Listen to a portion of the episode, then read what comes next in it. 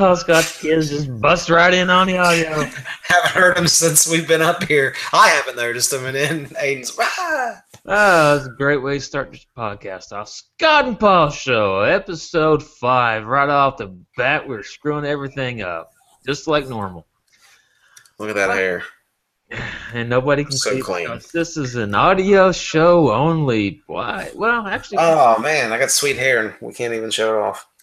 Uh, maybe we'll put some pictures up on the sh- on the podcast. Not on the podcast, but on the uh, website because we actually have one, scottandpaulshow.com. Well, Scott, leave it to Fox to screw everything up because that's what they do. Rocky Horror Picture Show is getting a remake. Somewhat. It's actually a reimagining. Yes, let's just piss everybody off because that's what Fox does. Not bad enough that they took, oh, what's that beloved show that Joss Whedon had? Oh, yes, Firefly. And what's that other show that people had that they pissed everybody off? Oh, oh, it's that Alien Nation. You pissed off about that, Scott? Well, let's just piss everybody else off. And Don't forget Terminator. You may not have liked it, but there was a huge fan base that had a freaking stroke that it ended on a cliffhanger, and nobody knows what happened. Yeah. the, the freaking creator refuses to tell what was going to happen. That is being a dick.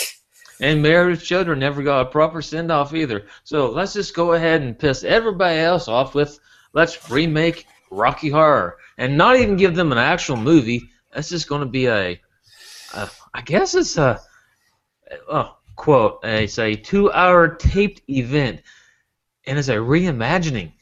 So they're not even getting a movie. They're getting like a. I guess this is going to be like a taped Broadway play or some bullshit. They're not even going to do an actual show, a movie. It's going to be on TV. Well, I'm not. I mean, I've seen Rocky Horror Picture Show, but I probably haven't watched it since the late '90s.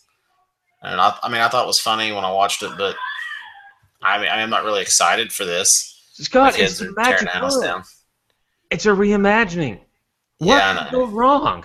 What can go wrong with a reimagining? It's You're not going to have the magic that made it a cult favorite to begin with, mostly. No, Scott, it's a reimagining. Fox always does it right. I mean, I actually got an email about this. Well, uh, actually, it's, it's a text, but I'm I'm not, I'm going I'm going the right way about this. I'm being a journalist. I'm not even going to use real names. So, B from Florida says, "quote No, no, no, no, no, no, fuck, no, no, no, no, no." No, no, no, no. God damn it. Motherfucking son of a bitch. No, no. They're excited about this too. What can go wrong? Nothing can go Yeah. wrong with this. I don't know. You I, even did you even did stunt casting and got a transgender. What can Yeah. go wrong? I mean, I don't know. Yeah, it's kind of. I mean, I don't. I don't want to say it's ballsy, but they got a transgender actor. But I mean, Laverne Cox got the was the first transgender to receive an Emmy nomination on. Now the oh, Orange is the New Black. So that's why I wasn't familiar with the with the actor. I don't watch Orange is the New Black because Well, the last good prison movie was Death Warrant. So Yeah, Orange is the New Black. Oh my gosh, it's so not representative of what what it's like in there. I mean, in parts it is, but I've watched a little bit of it, but man, it just it's a TV show. It's it's it embellishes for drama. Okay, I mean, but I'm sure there are places that are bad like that. So, but I mean, are they going to redo all the music? That's the big thing. I mean, that's to me. I mean, I've heard a lot of remakes of songs or homage, not homages. What's the word they use when they make a cover of Cover. songs? And very, very, very, very few of them even get within the same zip code as the original. Um, there's a few I can think of. Uh, Knocking on Heaven's Door. You know, that was a good one. Mm, But uh, well, Live and Let. die, yeah. Yeah, that was actually. I think that version was better too. But then Well, you go to the spaghetti incident, and the songs were all worse than the originals for the most part. So Well, know. Jimi Hendrix did a better version of All Along the Watchtower than Bob Dylan, too. So, Yeah. Um, But now you're talking about Fox, Hollywood. You're not talking about people that, when they were writing music and performing at their peak, they were visionary. You know what I mean? And they were the ones doing the covers. It took somebody exceptional to make good or better covers. I mean, think of like Sheryl Crow and um, Sweet Child of Mine. that was It's freaking terrible. And I'm not. It's not that I'm anti Sheryl Crow or somebody doing a cover of the song. That just wasn't a good song when she did it. That's just it. Just was a failure. So I mean, there's you know, it was terrible. So, but I mean, there are some good covers. So it's gonna be hard to to, to live up to the original. And that's something that's really hard for something that's a reimagining or remake.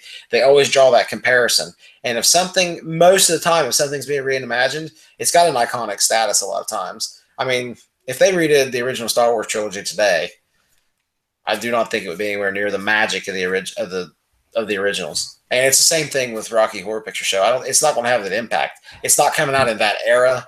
It's not coming out. Yeah, I mean, this stuff's a lot more common. The the big thing was it was uh, an androgynous character. You didn't know what I knew. It was a dude, but Sexualvania, and and, and yeah, the delivery was just so spot on. now. I it was I like that pushing movie better boundaries in, I in, a, in a campy way, and and now it's just you're just doing it for it worked for its time. How Yeah. can you? How can you? Camp doesn't even really work that well anymore. It's just No. not something that. I, I I mean I don't know if it's the cinematography that kills it or what, but something about the look of a campy movie today just never never comes through like it did in the old days. I don't know if it's I don't know. Maybe it's the lack of celluloid. I don't know. something weird about the look. That's something to me. The aesthetic of it makes a difference. So I don't know. I don't even know where I'm trying to go with this. It just doesn't work the same. Camp doesn't work the same for me. So for me, I don't know how other people feel, but it just. What was the last good campy movie I watched?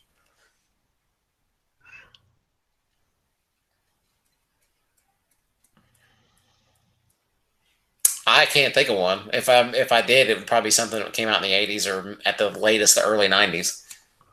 So maybe it's part of that. I'm getting old, and oh, my your generation's music sucks, and it does. Um, I don't know. Who knows if they the way Fox and Fox TV are? They're a bunch of meddling wannabes with a bunch of money, so yeah, they'll probably Rock- screw it up. Rocky Horror Picture Show is from Fox 21st Television Studios and Gail Berman's The Jackal Group. Berman, who has a background as a Broadway producer, met Lou Adler, the Grammy-winning Rocky Horror Picture Show executive producer, in 2004. The two started mulling a reimagined version of the cult classic, and in 2014, they partnered to begin developing at Fox. Berman originally tried to get a Rocky Horror show off the ground in 2002 as Fox Entertainment president. On Fox, Glee did a Rocky Horror Glee show in 2010. Adler and Berman will serve as executive producers on the special, directed, choreographed, and executive produced by Emmy winner Kenny Ortega, High School High School Music franchise. This is it and Descendants. Ah, Jesus. Well, they're they're not doing this for fans of Rocky Horror. They're doing this for themselves. Nobody else. The the fact what you're dealing with is Fox and every major studio now does not give a damn about trying to get new IPs. They're going the safe route.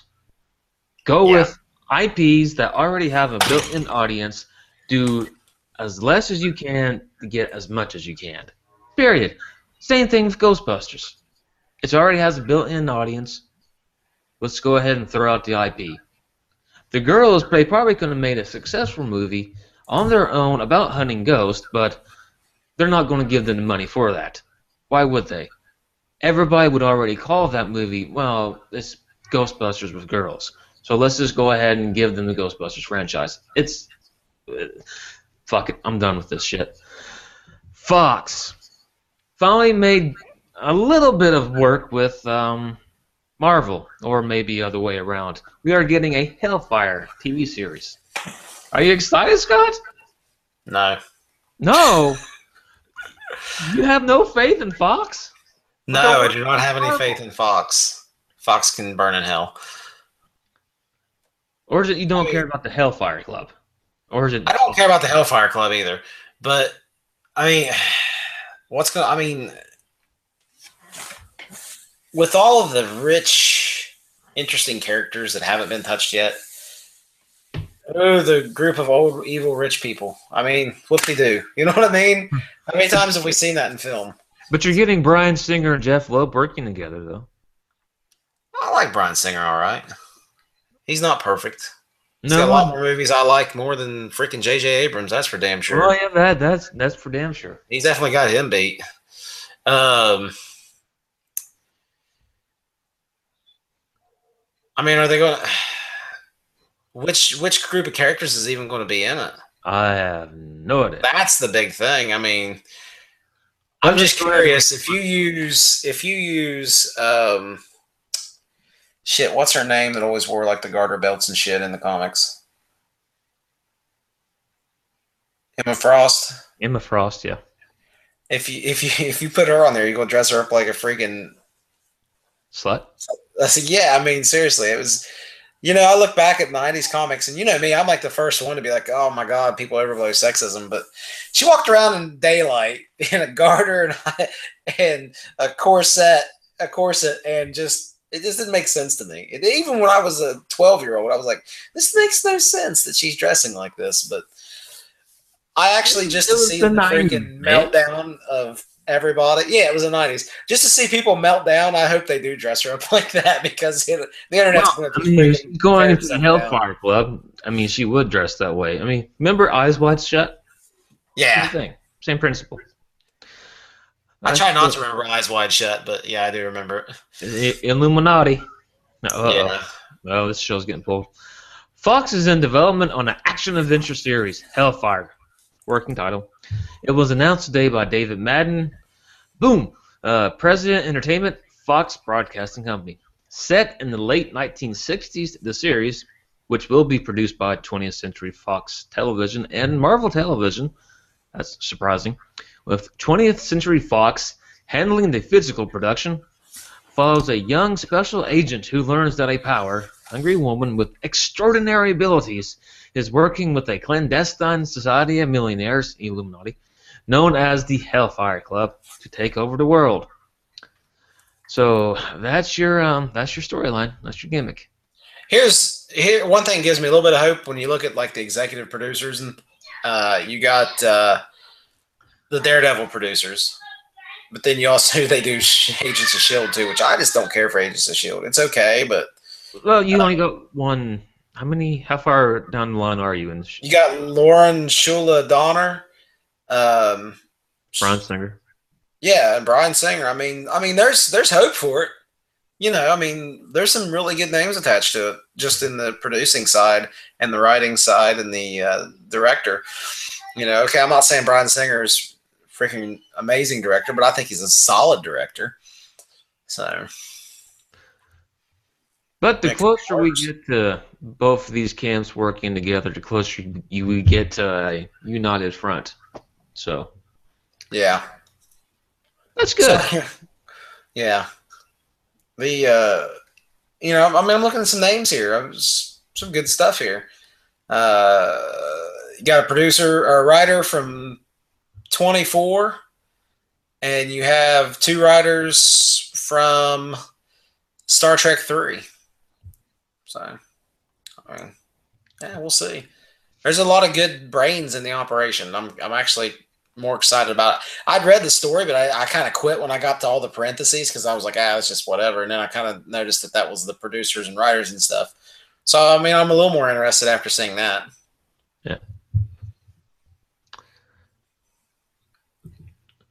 Should be good. Maybe I don't, I don't know. It could be bad. It's also it's going to be a little difficult to do since it's a it's a time. It's a period piece. You're in the '60s. Yeah. But I mean, you know, Agent Carter did good though, so might be a little difficult. But we'll we'll see. I just don't. I guess it's going to be based in the Fox world, but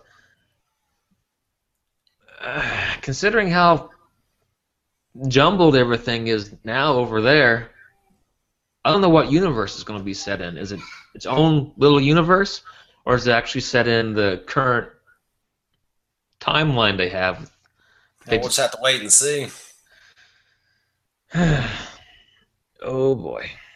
The action of the center of Hellfire will be a dynamic will be dynamic and will satisfy the rabid fans. Which ones? I hope they mean rabid comic book fans, not rabid Hellfire fans, because I doubt there's many rabid Hellfire fans. All twenty? Yeah. I mean Hellfire Club I mean, it worked in the stories it's been in. Uh, the original well, even like on the old cartoon, I remember they they had a pretty good run with it. And then um, in the Ultimate X Men, the Hellfire Club was the was a lot was an Illuminati type group, but they were different. They weren't quite as nefarious, or were they? Maybe they were trying to bring the Phoenix about the end of the world. I can't remember. But it had Lilandra from the Shi'ar Empire. You know, Professor X's like alien girlfriend. Yeah. She was a member of the Hellfire Club. Yep. But I can't remember if she was an alien in the Ultimates. So, but yeah, I mean, that is that's a, that's a that's a solid group of people to produce and write and direct. So, I mean, most of the credits for these people are X Men: Days of Future Past, um, Marvel's Daredevil, and the Wolverine, which was which was which was good. Fantastic Four. Uh, There's only one of those guys. he probably didn't even want to be there. But he worked on Days of Future Past too, so. Yeah. Well, Scott. Moving on. Did you watch Die Hard 5? No, I did watch Die Hard 4, and I can't remember hardly anything about it except him running around in the back of a Harrier jet. Well, do you want to watch Die Hard 6?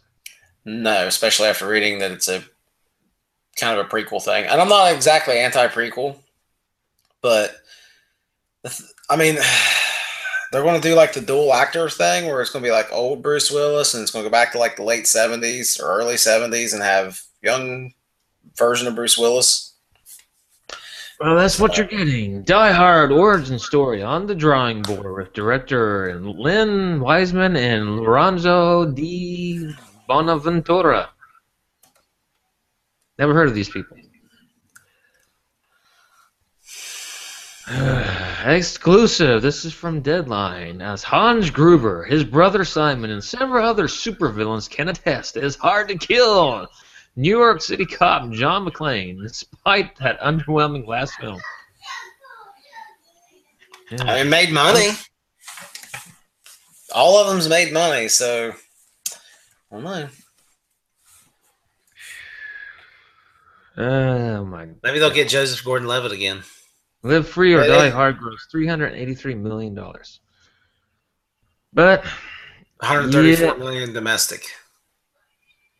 And China's a growing market, so as of this, uh, all of this is early, but see, Fox is making a deal for Live Free or Die Hard Helmer Lens Wiseman to return and develop with producer Lorenzo di Bonaventura a sixth installment of Die Hard. Uh, all of this is early, but they are referring to this as Die Hard Year One. I am bet they get Jai Courtney. and they're looking better to script a reinvention of the Venable action series, one that is sort of a prequel, while still leaving room for Willis to play McClane as well. Basically, he'll book in the storyline that will set much of the action in 1979, when McClane was a cop in gritty New York City and showing how he became a die-hard kind of guy. How about this? I, I imagine John McClane came out of the womb a die-hard kind of guy. Hmm. So I, I just I just want to see him blow shit up. It's kind of like the Pacific Rim analogy I like to use. I just need to see robots punching monsters. I need to see John McClane blowing shit up, saying yippee ki and walking off with a bunch of dead terrorists behind him. And I'll be all right. Well, while di Bonaventura is Paramount based, he's involved here because Fox sought to convert one of his projects into a Die Hard film. Same as was done in 1995's, 1995's Die Hard with a Vengeance, which came from a spec script called Simon Says. Wasn't that the uh, name of the dude in that movie, Simon? I think so. Um, here's the thing about Die Hard three and four. I've seen Die Hard with a Vengeance once, and I can remember a huge majority of that movie. I watched it on like HBO when it first came out on HBO. I have seen uh, what was it?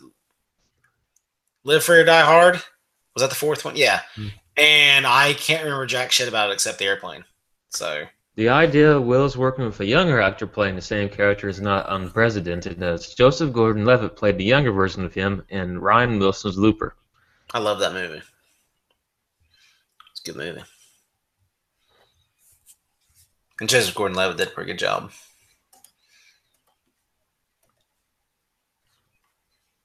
Hopefully, I you could always do the Jeff Bridges route, and like in Tron, de aging with CGI. And shit, how old's Tron Legacy now? Five years, maybe four years. Didn't they do that in uh, another movie recently? They de-aged somebody. Schwarzenegger, Yeah, Terminator, Genisys, and they look pretty good.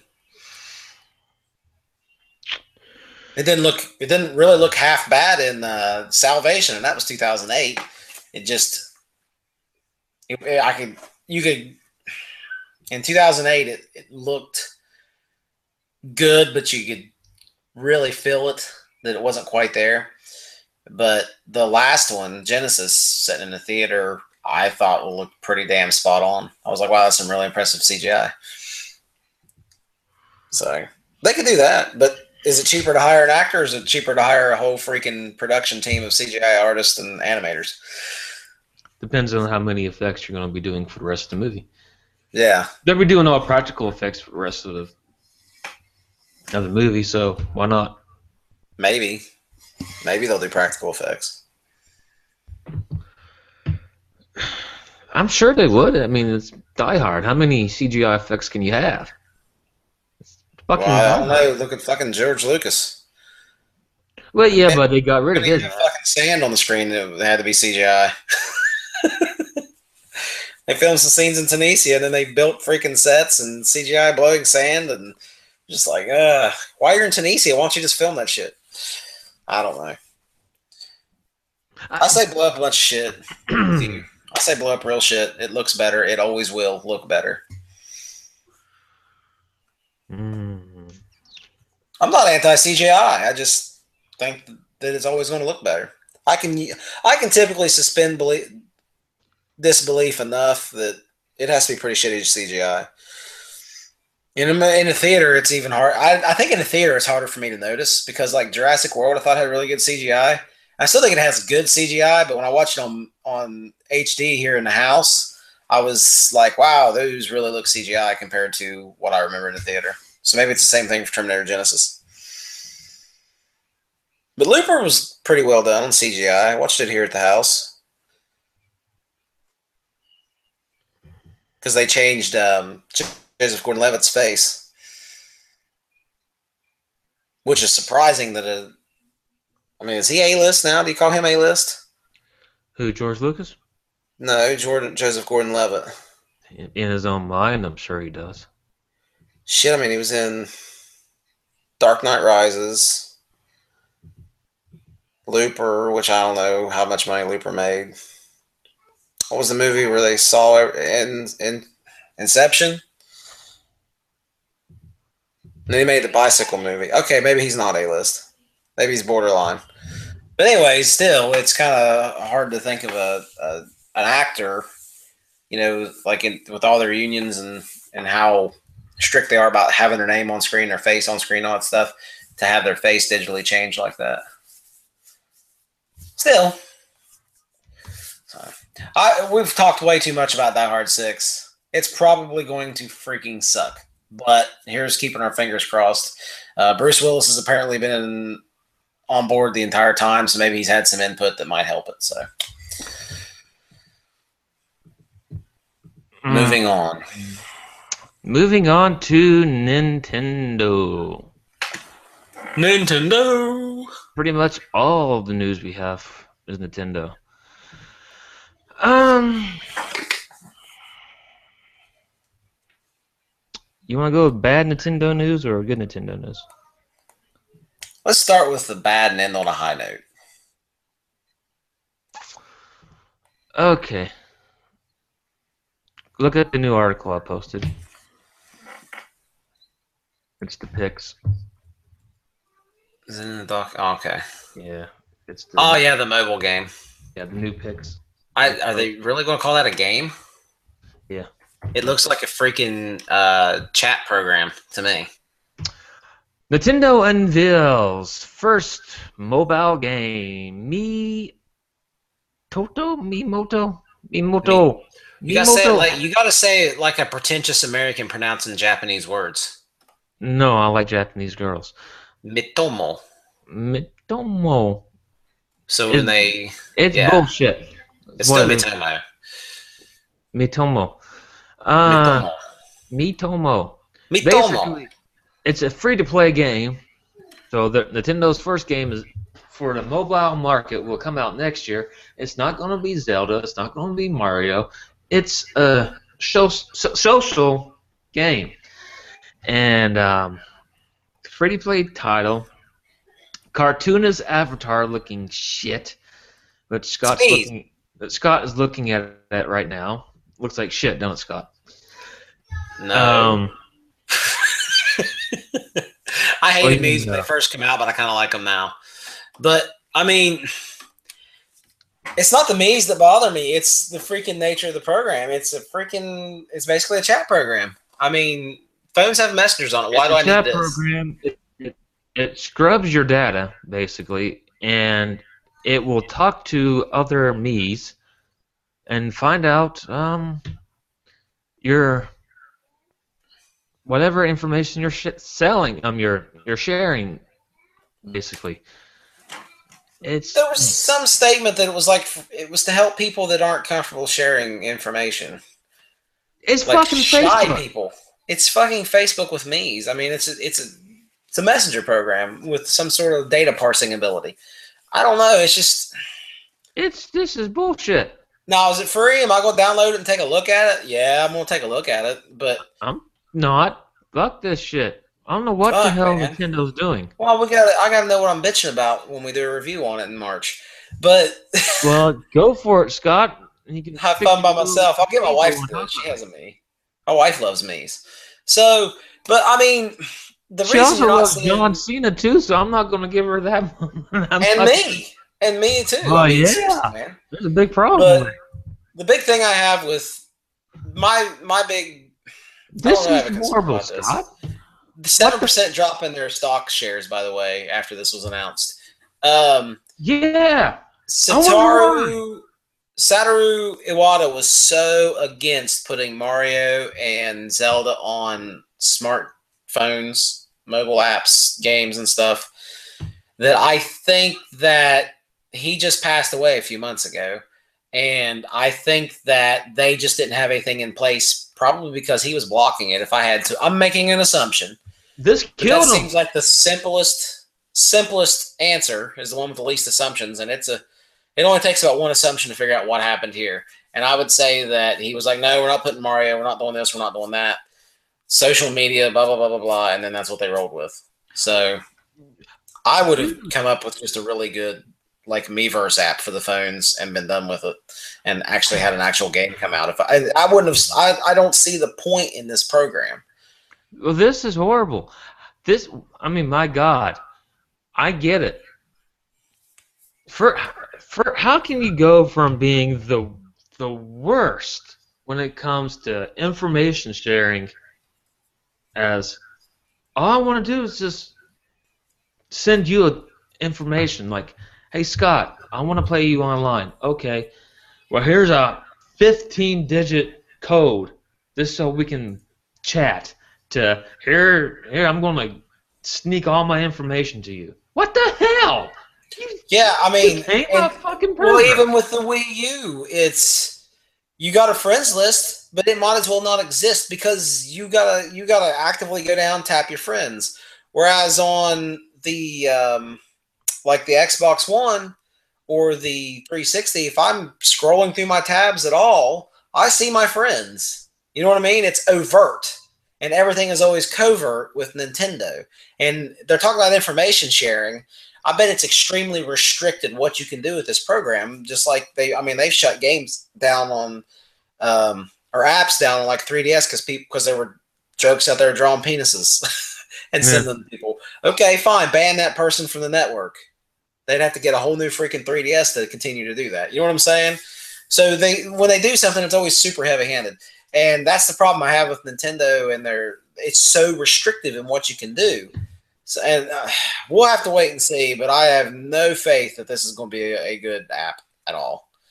It might be good for the whole purpose of being a little chat app, but it's un, it's useless because your phones have that shit built in. Facebook's already built in. Uh, Um, this this was they the- need to come up with something unique, something that's not been done before. I think this is based. Someone was talking about this was very. It was it was very similar to something else that was already out. Um, I can't remember what the name of the game. Yeah. off the top of my head. It 3D Life Sim. was like Street something. No, Tama- Tamacho Life or some shit like that. Tamachi Life.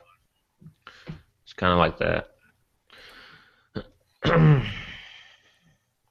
the, the game Looks was, like Secret with Mii avatars. the game was delayed in order to better promote this. Mhm. Okay, Secret was an iOS and Android app service that allowed people to share messages anonymously within their circle of friends, friends of friends, and publicly. So it's like something called Secret. And that it was intended sharing primarily with friends, potentially making it more interesting and addictive for people reading the updates. So Wii U Daily is reporting it as Secret with Miis instead of fancy blurred backgrounds. So can I even actually chat with people? I mean, yeah, can do I just post like messages to like a board and then they just kind of circle around and everybody sees them? This is stupid. How fucking useful is that? It's like Twitter. It's like anonymous Twitter. Is that what it is? But you can only share it with your friends. I already got. Google Friends. It's called Google Plus. Yeah. Future, f- future mobile titles will not be free to play, but since this is all one big experiment for Nintendo, we'll give it this one to just call them back. Anyway, Nintendo's mobile games will also work with this updated Nintendo account, which is replacing the popular Club Nintendo loyalty program. The new membership service will use cloud-based data, so that good good luck Nintendo, so that users can transfer information between their phones and consoles. This could allow you to start playing a game on your phone while you ride the bus home, and then toss it over to your Wii U and keep playing it on your TV. Good luck, Nintendo.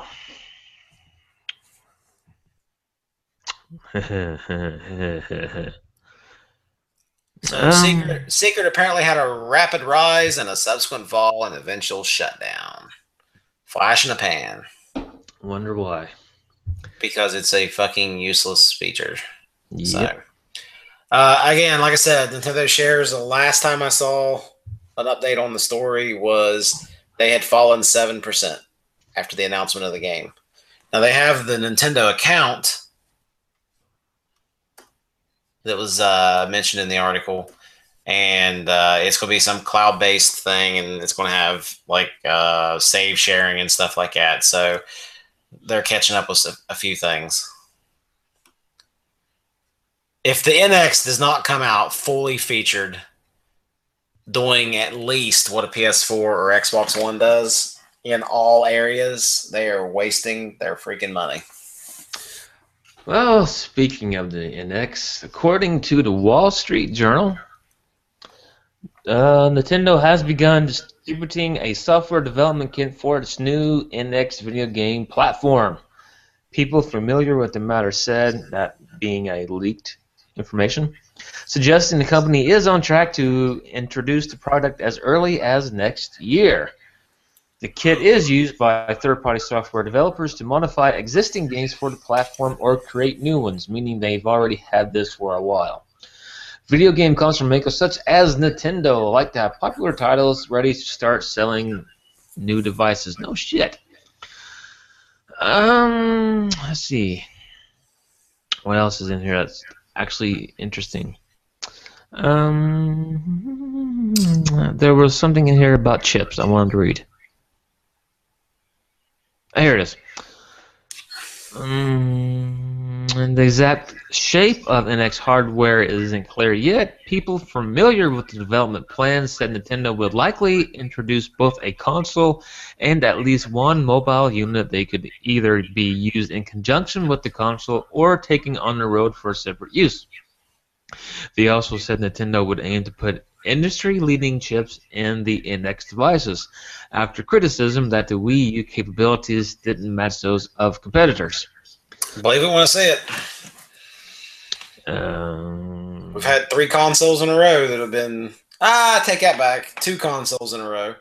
Um, the GameCube was the middle ground during the um, Dreamcast, PS2, GameCube, Xbox era. Take that in order from top to bottom. That's the order of power. It was like because I mean the GameCube was like 485 megahertz processor. I can't remember how much RAM, but it had uh, had a, a I don't know about cutting edge, but it had a pretty good processor. Can't remember what it was called, but it was. I mean, it's like had twice the clock speed of a freaking PS2, but then they handicapped it with the what was it one and a half gig disc, yeah. where they had 4.7 gigs on a freaking DVD for PS2. So yeah, they handicapped. I mean, there was some gorgeous games on it. Don't get me wrong. Oh, Resident Evil was beautiful. It was one of Oh man, yeah. You know, um, Rogue Squadron was awesome. ah, I mean, yeah, absolute system was completely capable, no doubt about it. But the disc held it back a little bit. Of course, I'm sure they could have come up with like a double layer design or something. Well, yeah, they wanted to go proprietary, and that's what killed them. Yeah, I mean, use off the shelf parts. It's cheaper in the long run. So, um, but anyways, then you know your Wii was just what one and a half times more powerful than a GameCube. I'm I'm I'm not pulling that number out of my ass. It's like four, I'm- four GameCubes duct taped together. Is that what they said? That's what they tried to say, yeah. But I think its actual output was only like one and a half times or something. So, I mean, that barely puts it above an Xbox. Um, I read that somewhere, but I might be just messed up in my. It, I might have lost that number in my memory. So maybe it was four times the power. Then your Wii U, I mean, it it was definitely a big step up from the. Um, It's slightly more powerful than the like, yeah, Xbox. yeah, it's a huge step up from the Wii, but it was only a little bit more powerful than a PS3 or a 360. I mean, it's noticeably more powerful, but not like this huge giant leap. So, but I mean, in reality, he's looking at looking at the PS4 and Xbox One at the moment. They they devoted so much RAM and processing power to social features and game recording that yeah, they're more powerful and have better graphics, but how big of a leap is that going to be by the time we get to the end of the generation? We'll have to wait and see. There's some nice looking stuff though. Um, Well, maybe you can take a look at and see that once the they did release a pro controller, so maybe that even back then they were realizing they probably should start looking towards the future. Maybe that was the first step. That they just didn't have third party. yeah. Well, I mean, Iwata, Iwata's gone now, so you gotta look for it. as great as he was, I mean, he was clearly extremely conservative in his decision making, which in the long run has worked out. They had a few years of losses, but now they're back to what, like their second straight year of profit. So That, it's that not was, like that was Iwata's. He had one great hit, but that thinking has ultimately led to his demise with the Wii U. he was behind the DS and the Wii. Yeah, So- I mean, he had you had two great hits, two highest selling products they ever had. And he's been producer on so many different games, but when it comes down But to business went- level decisions, he went to he the well was- again. He went to the well, and he was ex- he was against the aggressive marketing. Yeah. So, and and they don't have any idea how to market to Western gamers. I'm not saying he'd have boobs bouncing around and Yeah. uh, you know Grand Theft Auto to to to sell a system, but it certainly doesn't freaking hurt. Yeah. You know, that's just from a business standpoint. Yeah, the I, mean, I cool that they stuck mindset. to their yeah. guns, We but got Nintendo characters, and that's that's the only thing that we need. yeah, They're like WWE. WWE is it. If you don't like it, screw you. Problem is now you have two other huge competitors, and you were launching in the middle of a war. And when you go to war, you have to go to war with what everybody else has. Everybody else has super powerful computers. You have Yeah. to have that as well. You have to And you have to have the third parties. It's great having if you had the exact same third parties and the exact same capabilities that everybody else, plus Mario and Link and everybody else, you'd fucking dominate. Problem is, Iwata didn't see that. He never saw that. All he saw was, we have Mario. Remember that quote that um, Reggie had? We have Mario. What else you got? Yeah, I mean, What else you got? One day we'll have Link. and, they've had, and they have a lot of great IPs, but the reason we don't see a lot of Star Fox and Metroid games, the Wii was the Wii to GameCube era was kind of an anomaly in Metroid, but those games weren't really selling like gangbusters. That's why, like just this week or today, it was reported that Retro is not even working on freaking Metroid. It's some original IP. So this last two years, people have been thinking they've been working on Metroid for Wii U or NX or something. That's not happening right now. Yeah. So those games sold well, but they they didn't sell gangbusters. They're not like a Mario Kart or Mario Galaxy or something like that. Um, they've probably got the richest overall IPs in the business, but they've only got what three or four that really just knock it out of the park. So and Pokemon don't want to put it on a console. Well, we, that's not the, that's not the kind of experience for a home console. Are you freaking kidding me? There's a market for every type of game experience on a handheld or on a freaking um, console. It doesn't matter. People will play it on either system. Not to mention they'll release games like Pokemon on freaking uh, on a DS or 3DS. But then a damn near identical game with a different IP will come out on Wii or Wii U. Are you freaking kidding me? You know, I mean, at least sell some of your Pokemon games on the uh, like Wii U eShop or something.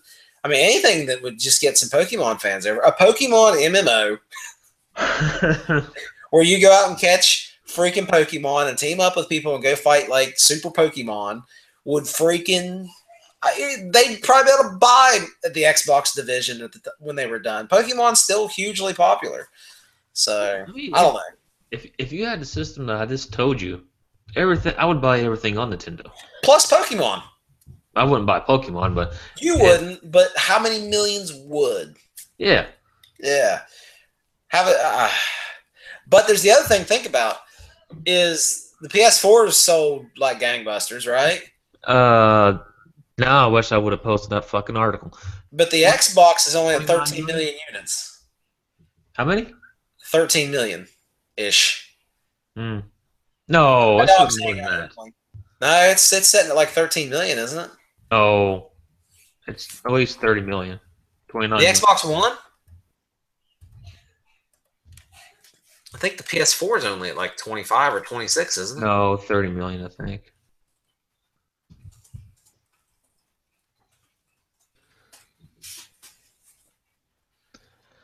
Xbox, twenty nine point three million sales since two thousand thirteen. Um, PlayStation 4 versus Xbox One console sales. Ah! God damn it. Fuck you, Chrome. That wouldn't happen if I had my fucking Safari open.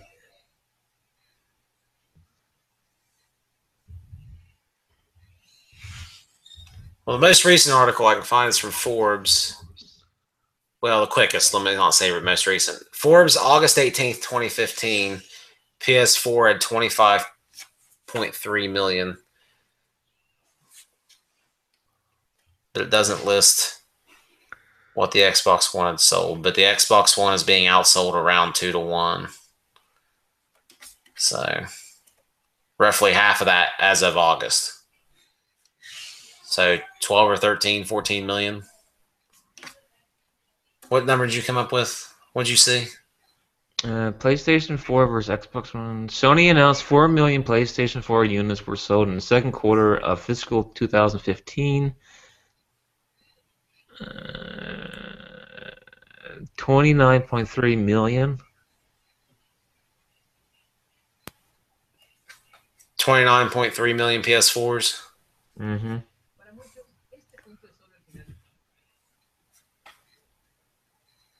So I wonder where the Xbox One is. Either way, I mean, I think my point stands as far as Xbox One isn't selling at the rate the PS4 is by any means.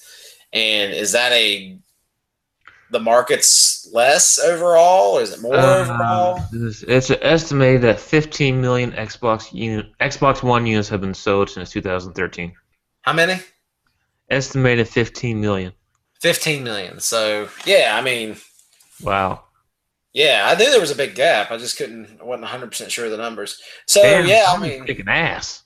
oh, yeah, they're dominating. Um, Xbox So- One's a good product, but PS4 is just killing them because it's So a good if- product. If Nintendo does exactly what I told them to do, if you're listening, Nintendo, somebody has to listen other than one person, then you can win this war. At least be second place if you do exactly what we told you to do.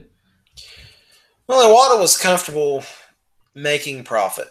He was that bad four-year stretch. three. Yeah, they wanted. They basically decided to come with, up with their own market um, after, especially after the Wii. You know, they thought they had it. They kind of rested on their laurels a little bit, and they thought we sold 100 million Wii's. Let's release the Wii U. I, I don't. They should have been confident. They really should have been. They'd already had one underpowered system that freaking sold amazing numbers uh, and brought in all kinds of new fans during that generation. Once Well, that generation was over, those fans were gone. It, actually, before that then. As long as somebody buys one game with the Wii U, they make a profit. Yeah, and that's not including that every accessory they sell is a profit. Microsoft makes more money selling controls than it does consoles. So Plus, you have to you have to buy a a um, charge and play kit as well because they don't even put a friggin' battery in the controller. How ridiculous! It's 2015, guys. You're so pathetic. yeah, you can you have to put batteries in. You can't even plug it into the freaking console to power it up while you're you know if you don't have any batteries or your charger's not. You you have to turn your console off to put a Wii remote on the freaking thing and charge. You can't play unless you have AA batteries. If you have a rechargeable battery, when that battery's dead, you have to wait until it recharges before you can play again. You can't plug and play like you can with the other systems. But I mean, that's neither here nor there. Xbox The- sucks. That's pathetic. Microsoft is so pathetic. What's that? The plug and, and charge and play kit. That's so weak. Oh yeah, that's ridiculous. That's what I was talking about. Yes, was it twenty five freaking dollars? Twenty-five dollars. Yeah. Yeah, I thought you were talking about the the the Wii, which is, is stupid too. Well, that's But stupid too. least- But I was talking about Microsoft because you because you said uh, how much money they make on accessories.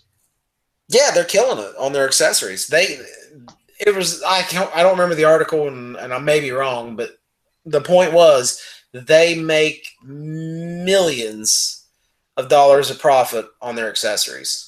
Now, as a whole, the division might lose money on the console.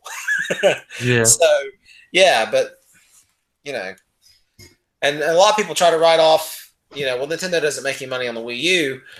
I'm just saying, Reggie's saying from day one, we sell one freaking piece of software, the Wii U makes money. hmm So they're they're either breaking even or taking a very small loss on Wii U, which at this point it ought to be cheaper to produce the components. So maybe that's even kind of went in their favor even more. But I mean, hell, fifty percent of the people there's over five million copies of Mario Kart. So you know that's right there is five million Wii U's that are profitable, according to Reggie. That's five million profitable systems, and then you know you've got. Uh, Mario World, Donkey Kong, which I'm not saying Donkey Kong was selling five or six million, but probably not all five million people had Tropical Freeze and vice versa. And there's going to be some overlap there, but you know, once you take it into account, they've probably done just fine. Well, and what what I think I saw a software, and this is coming from VGChartz, but even if you cut their number down by like freaking seventy five percent or something, you'd still be at like eight or nine or ten million software sold for the Wii U. So they've probably sold, they've clearly sold more software than they have consoles. So they have to all be profitable. So it's not just the 3DS performance that's helping them because actually 3DS is is really dropped off. So it's a combination of the two. 3DS is definitely the workhorse. There ain't no doubt about that. Oh yeah. But but the Wii U, I mean, Well, unless unless Reggie's lying, then everybody else is just full of shit. So if they hey, they got a mountain of money invested in in some hardware. I don't personally care, but I know a lot of gamers do, and it shows in the sales. Yeah, look at PlayStation 4. Yeah, look at PS4. It why does it sell more? Well, other than the fact that Microsoft pissed everybody off. There's that. Yeah, I mean, I was.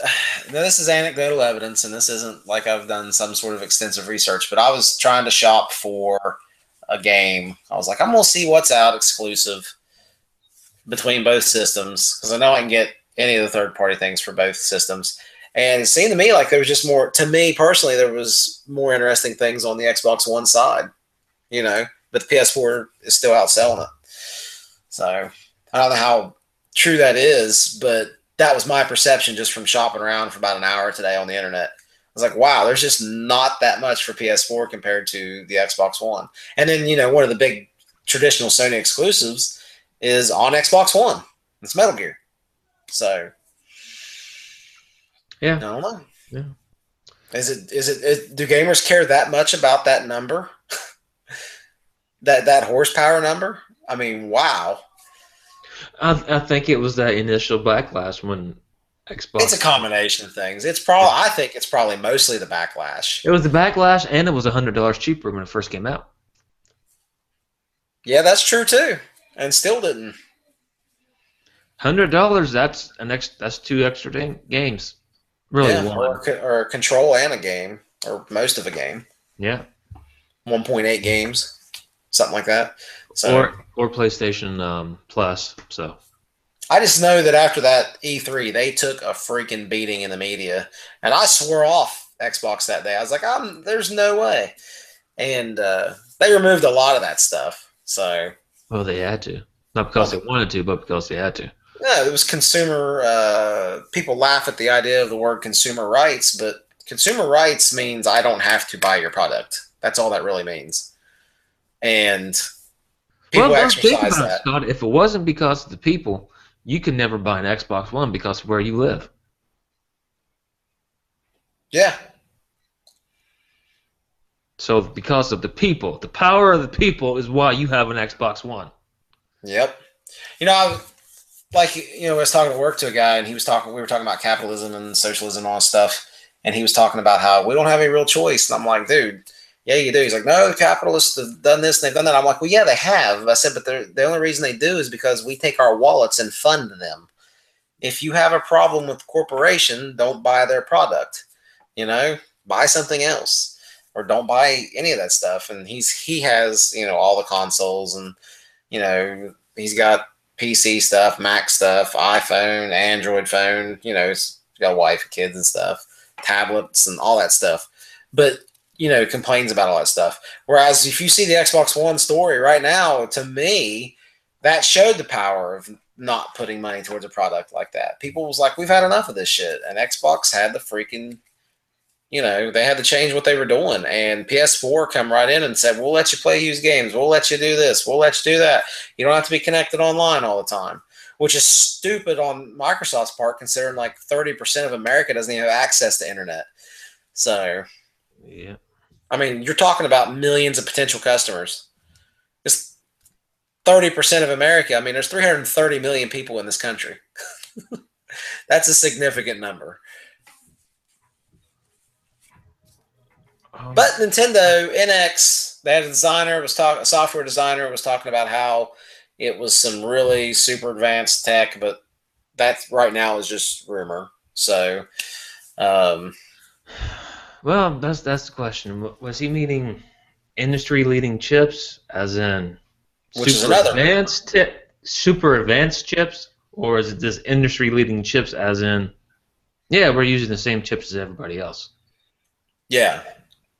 So uh, something I I can't remember the article, but it was uh, something along the lines of their development computers were having trouble running because of the power require the processing power requirements or the memory requirements or something that that the NX box was super strong. But how true that is, who knows? I would say there's been a lot of investor. I mean, just the fact that there are mobile games shows that the investor pressure from the past year or two had won out to a degree. So maybe on the hardware side, that had won out to a degree. And it is very telling that Shigeru Miyamoto was uh, moved off of the hardware decisions this year. So, and he's always been a stalwart on, well, you don't need to have cutting edge technology. So, so maybe maybe there is a change of culture happening in Nintendo since Iwata passed away. Rest his soul. Yeah. But but I mean, they have to grow at some point. Yeah. Well, well, m- well, it was this year that they, they did the whole rearrangement of Nintendo's system. all their development schools. Develop- yeah. Yeah, all their the development whole teams. realignment of their um, company structure. So maybe I just think it's really interesting to see them like clawing their way. Yeah. when I mean, you know, first they they owned the Nintendo generation, the Super Nintendo generation. They had a really good competitor and they lost some market share, but they were still freaking awesome, you know. And as and as good as the 64 was, there was only 200 and some odd games that came out for it, and it sold nothing compared to the PlayStation One. So PlayStation One was awesome. yes, it was. Yes, it was. But everything was on CD, so it was cheaper, and games were fifty dollars compared to the massive And what happened? dollars. Third parties started swinging that way. Yep. Because of the cheaper development cost. I like Mortal Kombat trilogy. My uh, brother got that for Christmas. And I think they paid like eighty bucks for that. hmm So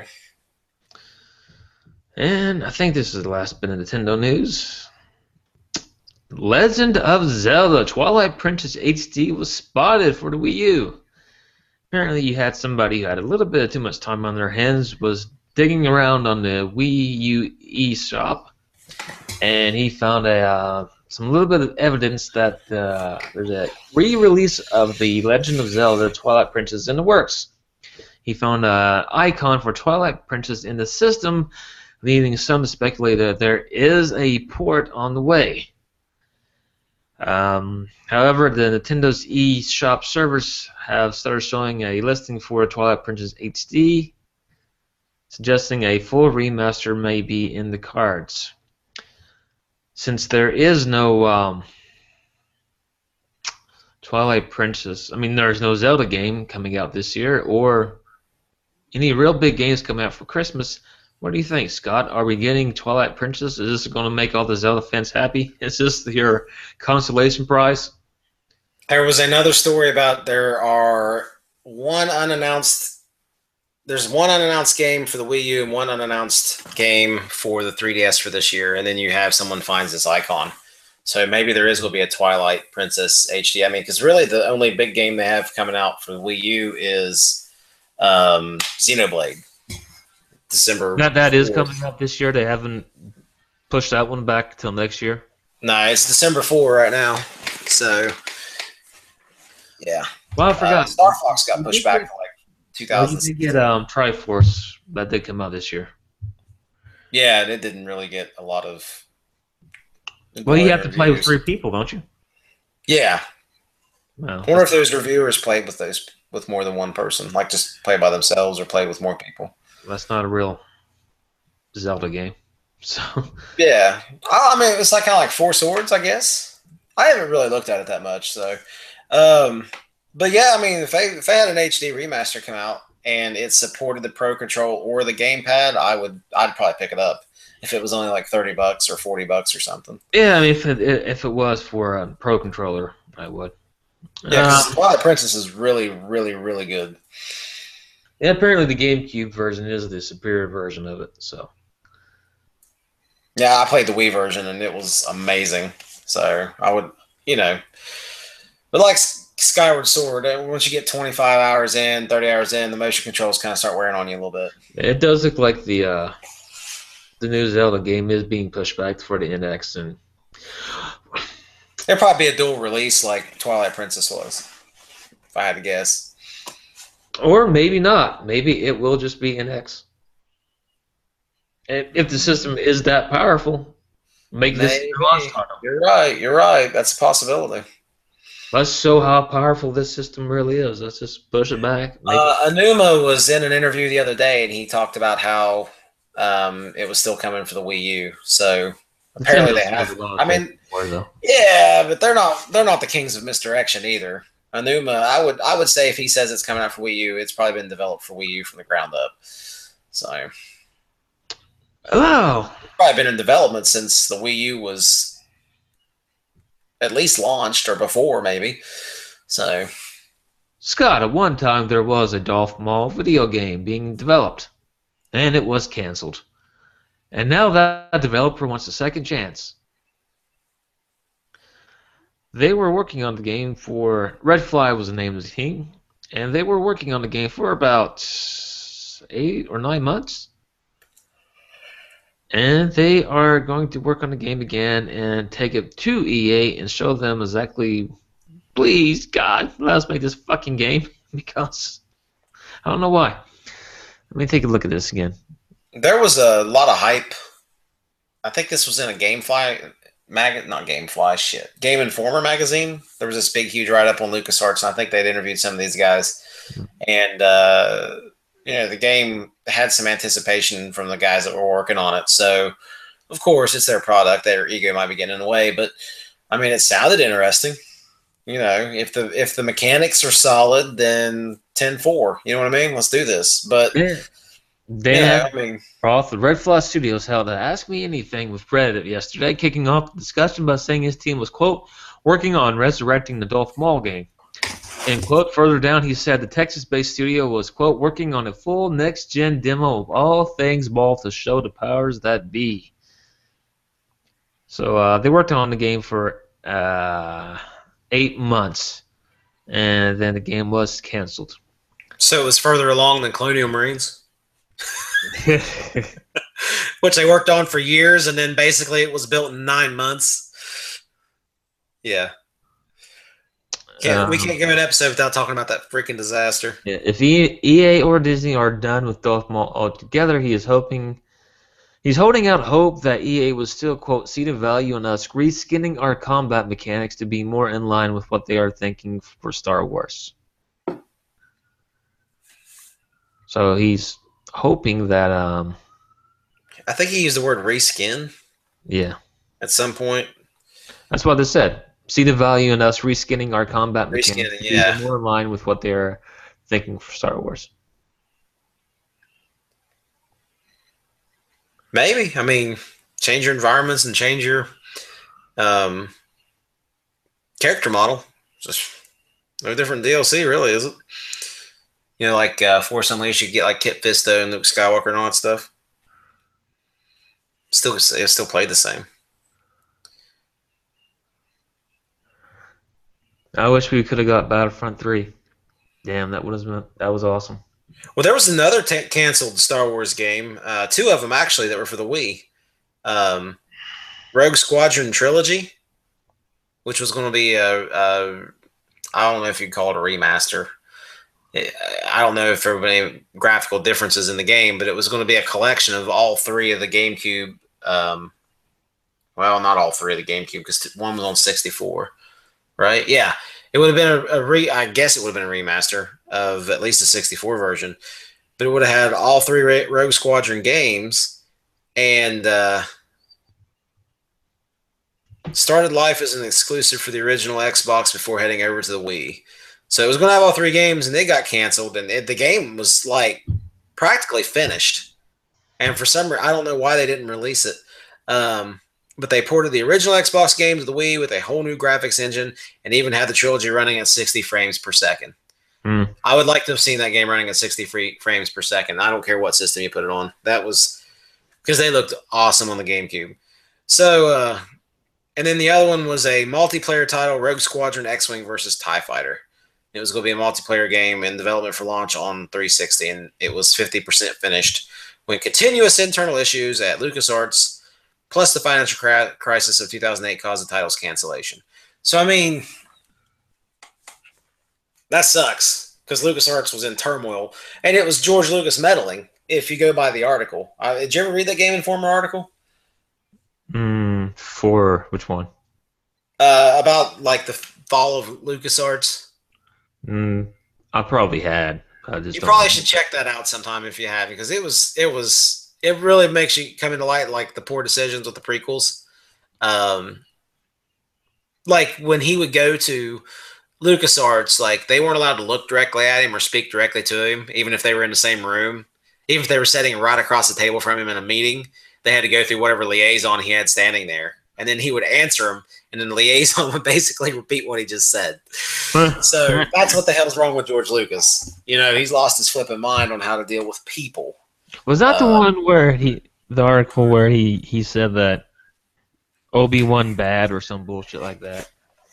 Yeah, and he wanted um he wanted like uh they were doing a game set in like I don't know if it was the prequel era or the um classic era and I again I read this over a year ago and he wanted the Twi'lek, the red Sith Twi'lek from the um Legacy Star Wars Legacy comic. We're set in the future with Cade Skywalker. Uh, he wanted her to be in the to bring her to have her in that game because she was hot. Even though chronologically she had no business being there. It's like just make another Twi'lek. Is it really that hard? But it had to be her. Hmm. so something along those lines. Just a lot of dumb stuff like that. And uh, it's like you know don't forget there was it 1313 yeah, which looked really promising so it's like we had a slew of poor poor Star Wars games Well, that was and then we had three game or two games at least. I know I saw screenshots and video of trilogy, and I saw um, some of the stuff for thirteen thirteen. So we had at least two games that looked like they were going to be very good. And who knows if the multiplayer Rogue Squadron would have been any good? I used to have a lot of fun playing two player Rogue Squadron on. Uh, I think it was Rebel Strike. Can't swear to it, but it probably was. Uh, me and a bunch of friends would sit around and shoot each other down. But yeah, I mean, that sucks. I mean, those could have been some good games, but they were set in the classic trilogy, so why not move it forward?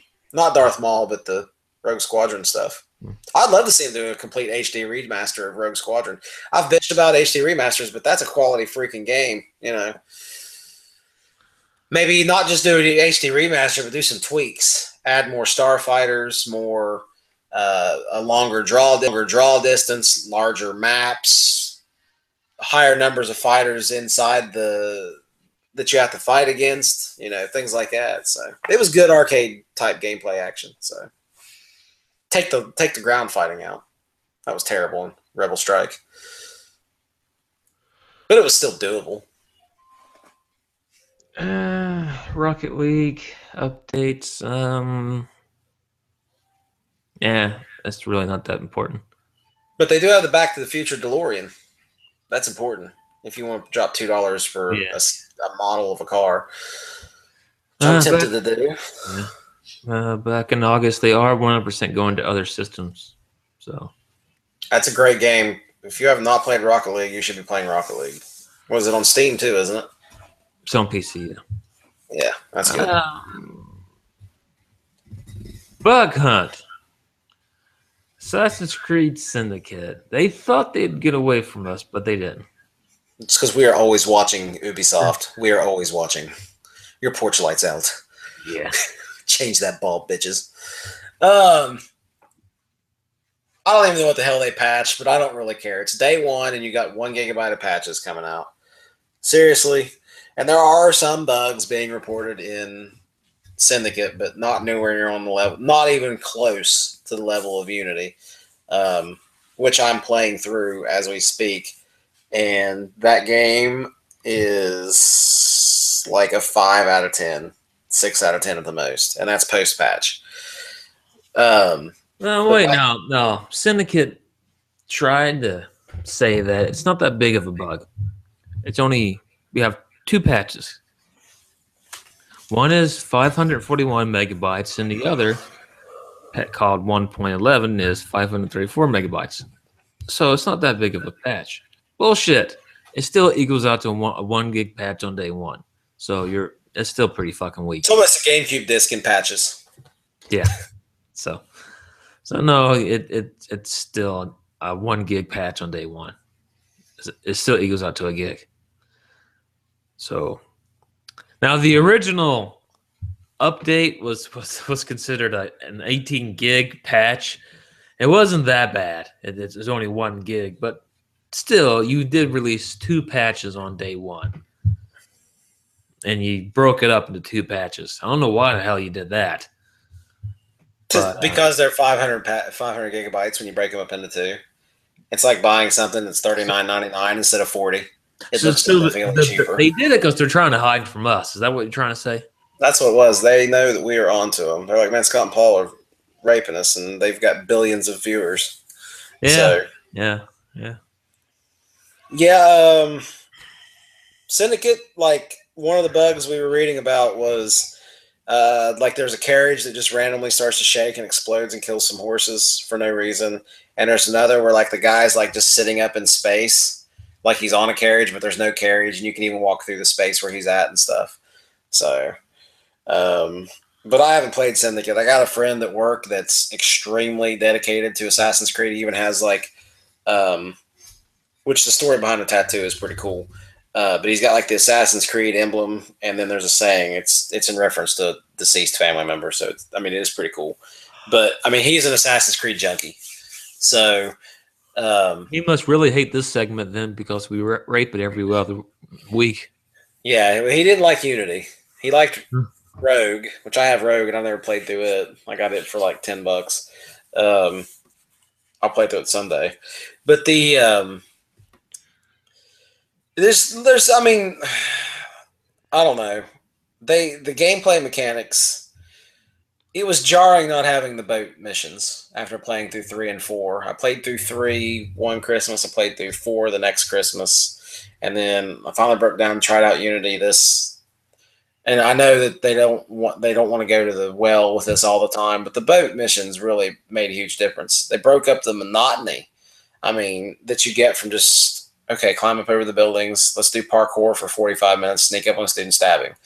You know, the combat uh, in Unity, like you hit like the freaking parry button and it's not that responsive to me. And I've never had a problem operating the parries. I mean, it's basically just a quick time event. There's a light flashes over your head and you hit the freaking B button to parry. And you know, even leveling up skills, just you get your ass pounded sometimes. And the biggest, most annoying thing is the off-screen attacks. Like if they aim a rifle at you, you usually get like a little marksmanship thing on your like crosshair. It shows up on you, and you know that guy's about to shoot, so you need to start moving. But like I'll be fighting, and if you happen to be low on health, like if there's you're circled by like five guys, you can't see off camera, and some dude just boom nails you, and you have no idea he's coming until he hits you. There's no like indicator flashes on the screen or anything. So I don't know. I'm not gonna bitch about Unity anymore because this is more about Syndicate. Let's go back to Syndicate. But mm. I can see where the series is really falling apart with Unity and like the parkour and running through the crowds and everything. It just isn't working that well. And the AI is freaking stupid. I mean, you can have two guys facing the same direction and walk up, and they're two feet from each other. You stab some dude in the throat, and the other one stays up. I don't expect games to be super realistic, but I mean that there's no challenge there with that. So I don't know. I just don't have a lot of faith in Syndicate being all that, but it's getting decent reviews. But hell, did Unity, Unity really get really terrible reviews? I know the users freaking cut it to pieces, but what did the mm. publications say? So you, you can't trust the publications nine out of ten times because they're bought and paid for. No, I haven't, I haven't checked the Metacritic for it. I mean, I'm, if they have to, like, if they have to work on a game to beat it or it's difficult, that game's going to get hammered, especially if the developers or the publisher doesn't give them a bunch of money. But if it's something that's just you can basically close your eyes and play through, like most games these days, they'll give it eights and nines and tens. So. I don't know. Well, I'm, I'm about done with Assassin's Creed. I'll probably grind through Unity just because it came with my Xbox, but it's getting more difficult by the minute, and I'm about four hours into it, five hours into it. Let's talk about Hogan's contract. Did you?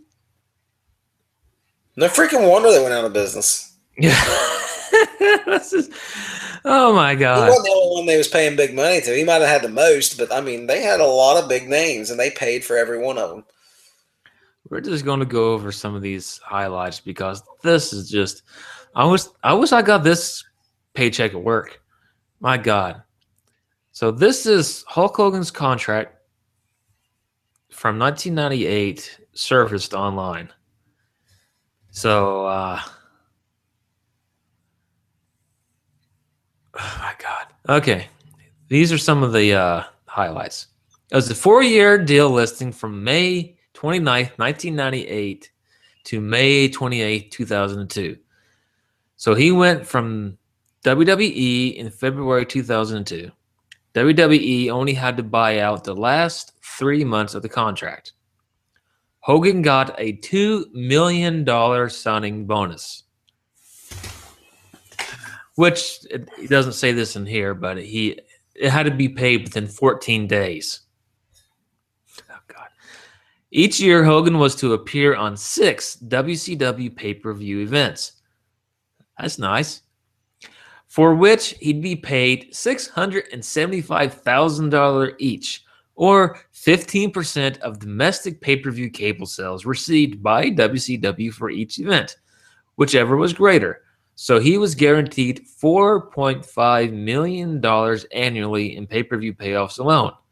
He was advanced 1.35 million every four months. My God. One thing you can't say is that Hogan was an idiot. No. Was Hogan worth it? Probably, but was he worth it in conjunction with all the other high paying contracts they had? Probably not. Probably mean, not. Plus, he had all that creative control and everything else, which, you know, the finger poke of doom. Shit. So maybe he, no, he probably wasn't worth it. He wasn't worth it retroactively. You know, looking at like I want to sell pay, I want to sell pay per views and put Hogan on there. That's probably gonna sell pay per views.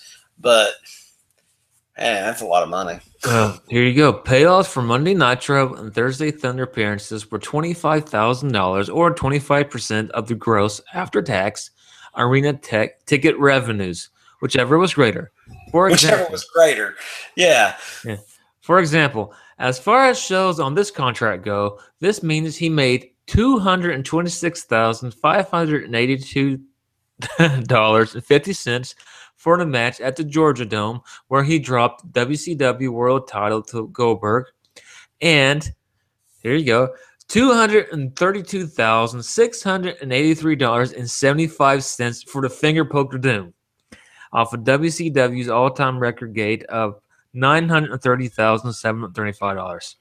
So for the finger poker doom, he got two hundred thirty-two thousand grand. Wow.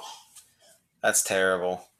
Um, I mean, he's making two hundred thousand dollars, and it's not even a freaking uh, He didn't even pay per view. He didn't have It's to work. No, Yeah.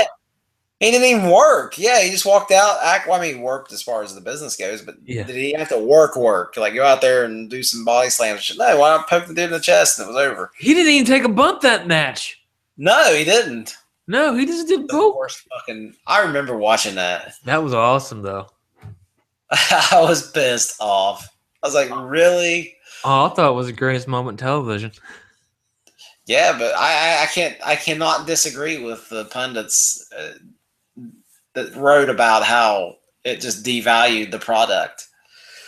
I mean, was it dramatic? Yeah, but like you just wasted that it was awesome. WCW title, man. Nash, the way he sold it and threw his head back. Oh God, that was great. That was one. Oh, I loved it.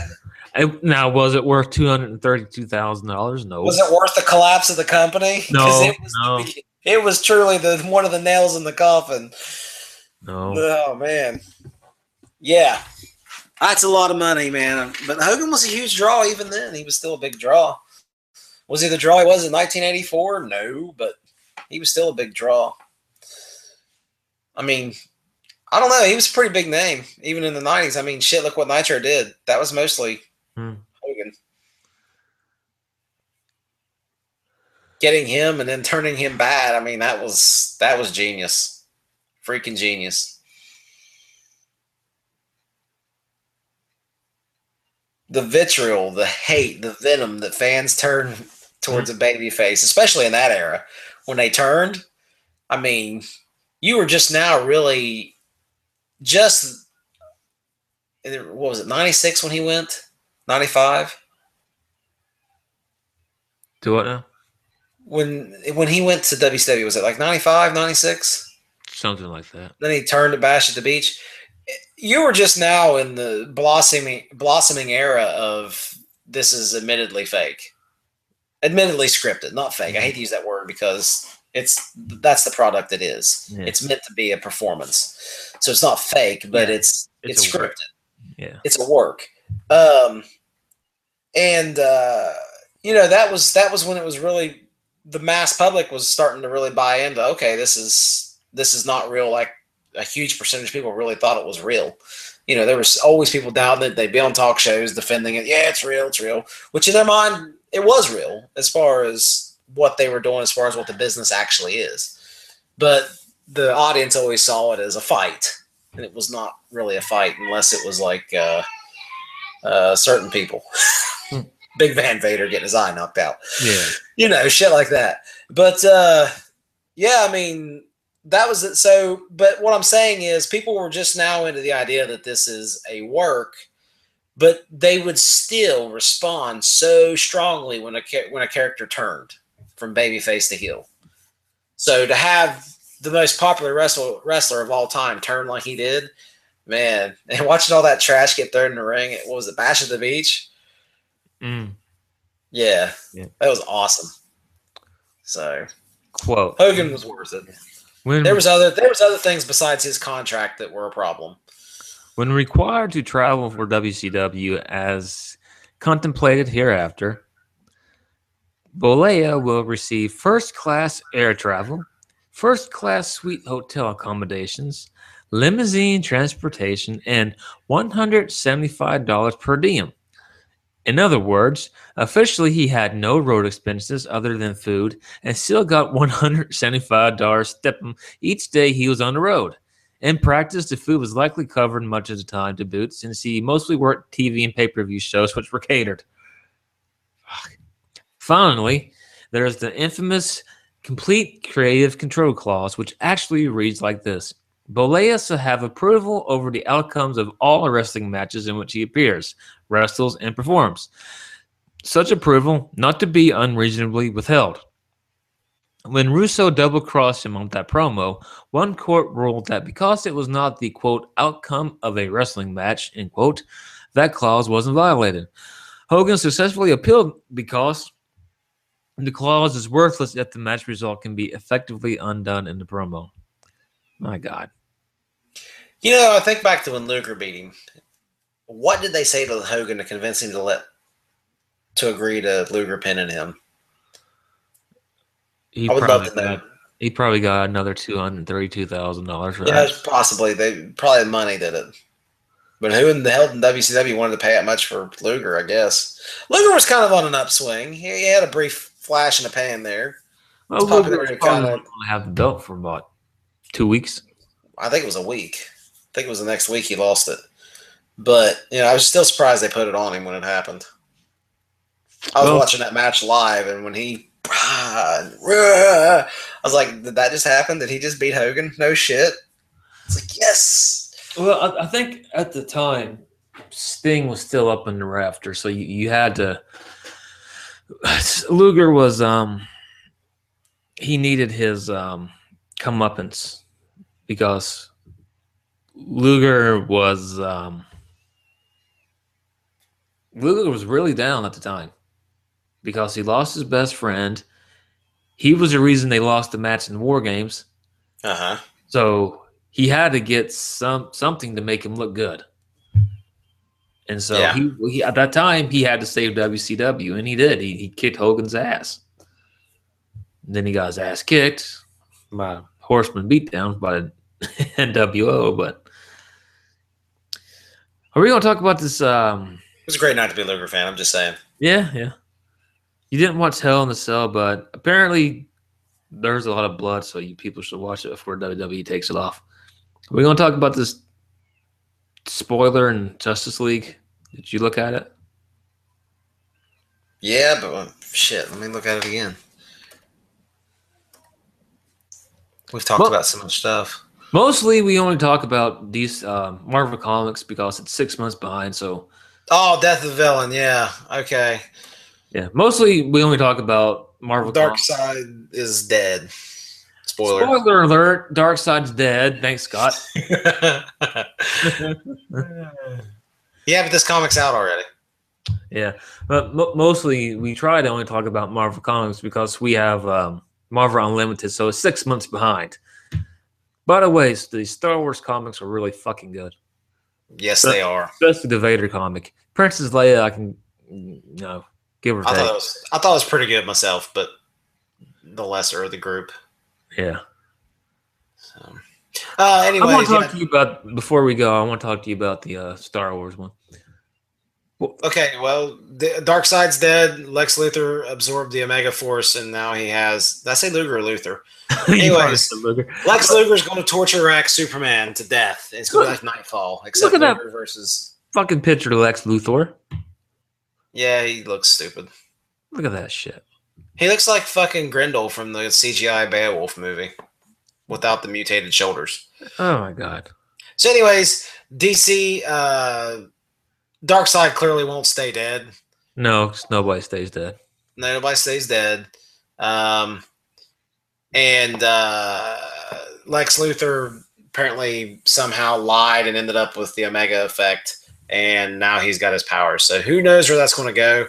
A super powered, super smart Lex Luthor versus Superman. We've seen that before, but maybe somebody will do something better with it this time.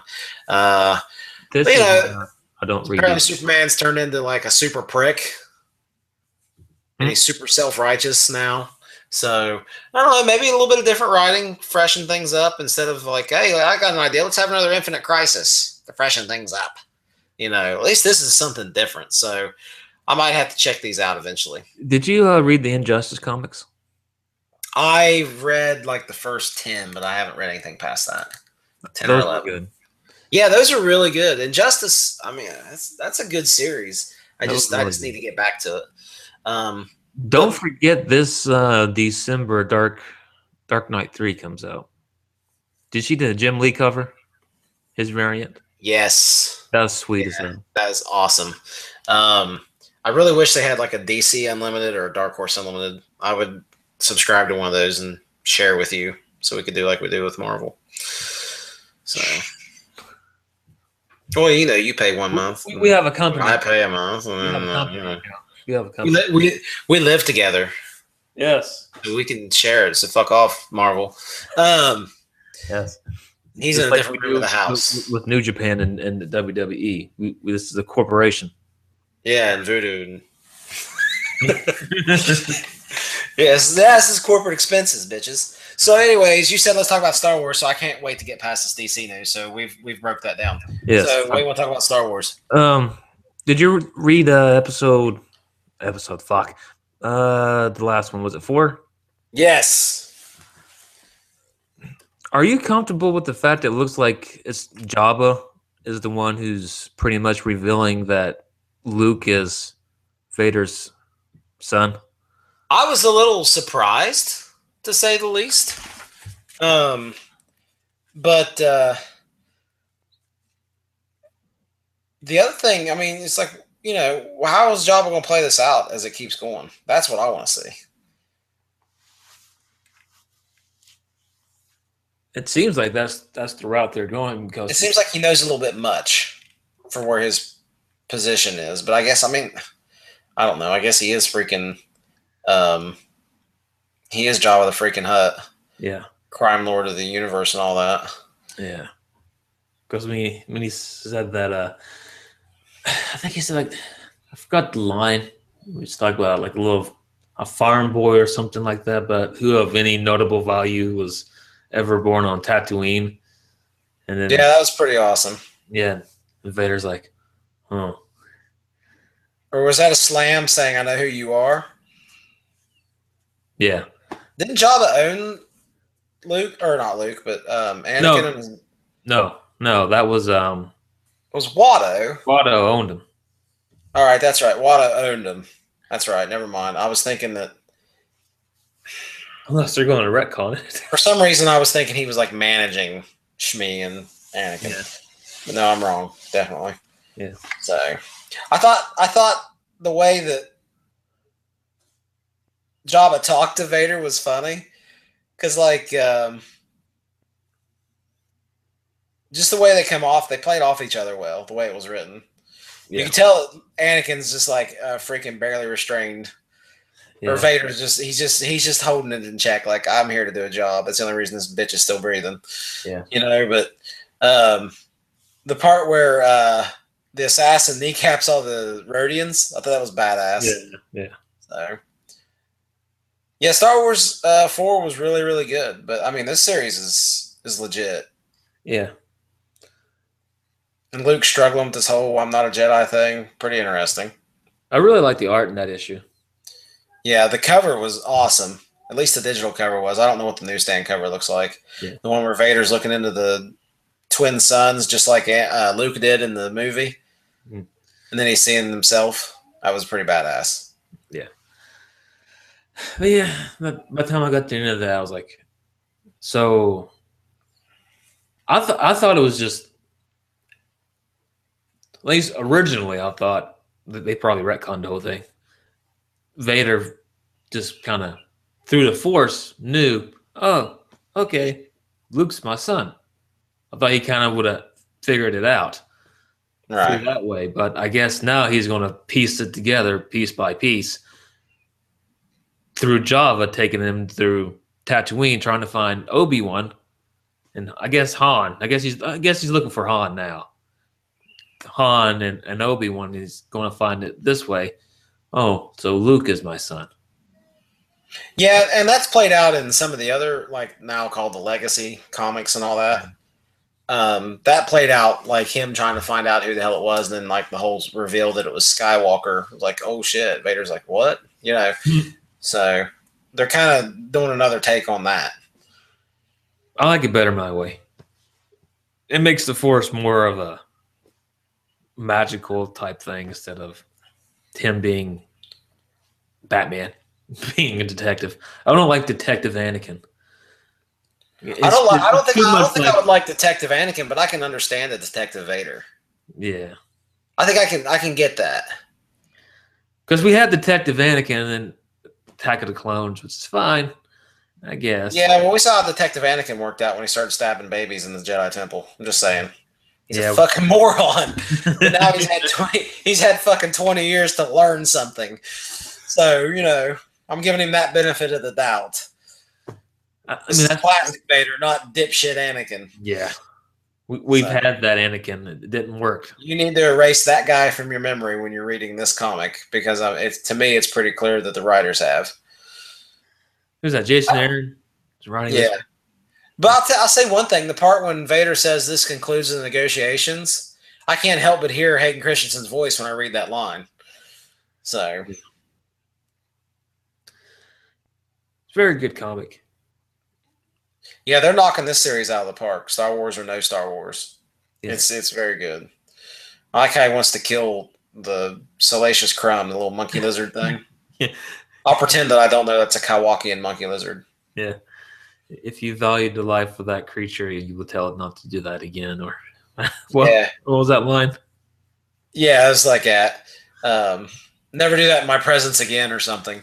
um, and then later there's a panel where he's looking at the twin suns and his mask has like the red tint on it and then his eye lenses have the uh, twin suns reflecting in it i was just like man it's just Yeah. I, I think I, I thought that was a really good panel Yeah, Art's really good because they look just like the characters. and boba fett at the end that is an excellent excellent picture Yeah, excellent reveal. and a good reveal Yeah. And the darth vader series is really really good too I really like the Vader series. and he's doing a detective thing he's he's he's basically batman you're right Yeah, that's what I Batman think- That's what I think of when I think of classic Vader. You know, the guy could figure shit out. He could plot. He was he was duplicitous. You know, he was just an evil badass. This is what Revenge of the Sith should be, is what the Darth Vader series is, but it wasn't. Right. Thanks, George. You have to speak to his liaison in order for him to hear you say Oh, that, sorry. even though he's right there in the room. Yeah. Sir, he says thank you. I'll tell him I said he's welcome. You think George was just ripping the guys? Or that's who he really is? You think like Stephen King or Stephen King? You think like Steven Spielberg is like, hey, hey George, when you go over to that meeting, you don't really fuck with those guys. I'll tell you what. Here's what you do: take your liaison. He's like, I don't have Nobody one." can make eye contact with you. You can only drink fucking Bavarian spring water. you know, just stupid. I mean, it, it all you you know it. You got to take it with a little bit of a grain of salt because these are people that lost their job because of George. Yeah. So maybe there's a little bit of embellishment too. But and I might be remembering the story wrong, but it, maybe the liaison liaison wasn't there, but maybe they had like a spokesperson that worked for the developers that was the only one that could actually communicate with him. I don't know. Maybe it wasn't as bad as they said it was, but it was just funny. So, but if you're not reading Star Wars from Marvel, you are missing out because this is some of the best writing and direction in comics in recent memory for me. So I tend to read. I go in spurts. I'll go two, three, four weeks without reading comics, and then I'll spend a week catching up, and I'll read like a hundred books. So all paid for, not pirated. Yeah. Well, like Marvel Unlimited. I wish they were more than that six month. That's pain in the ass, but Yeah. that's why I kind of stay away from comic book news because Did you check out the 2013 Star Wars series, the 20 issue series? no, It's pretty good. It's pretty good. Um, I would say for me, it's about as almost as good as the current series. It's it's it's excellent. So check it out when you get a chance. I, I did kind of stay away from the Legacy series stuff because now it means nothing other than this. Good story. But and that's the most important thing. Yeah. What's more important, a continuity or the good story? They go hand in hand to a point, but it's a legacy series, so it has no bearing. But it is still an excellent, excellent comic. Um, trying to see what the name of that series is. But anyways, we can talk about that after the podcast because I need the bolt here in a second. Yeah, that's pretty much it. We've done everything else. We So we let's- covered all the news. So, other than the fact that on the 31st is, if you have stars, unfortunately, we don't, the Evil Dead series. So, somebody please watch that. Unless we won't be able to. Let's be Yeah, I don't have stars. Hopefully that will be on iTunes so I can just get a subscription to it or something. So, um, oh wait, I did have a link to Fallout 4. I'll try to get that. The um WWE 2K16 worthless piece of shit. Don't get it. Okay, Scott. No problem. Well, I'm it's maybe for $48. It's okay. so 60 it's shit, 40 it's okay. yeah. I need a little better spread than that. Yeah. Uh, I would say Black Friday sale. It'd be worth I'll it. keep an eye out for it. Black you- Friday. I'll, I'll have to get it for Xbox One. No, I'll kill you. No, I'll get it for PS4. um, it's there's um certain issues that I have with it that maybe other people would not, but uh, certain things that a competent developer would not do. Yeah. All right. Well, I've added that first issue of that other series to the library. So if you bring it up, it'll be in the library. If you All want to check it out, I mean, you don't have to search for it. So, all right. Anything else we need to tell Good the people? luck. I think that's it. All right. Is that it? That's it. All right. Episode five is done. Scuttle it.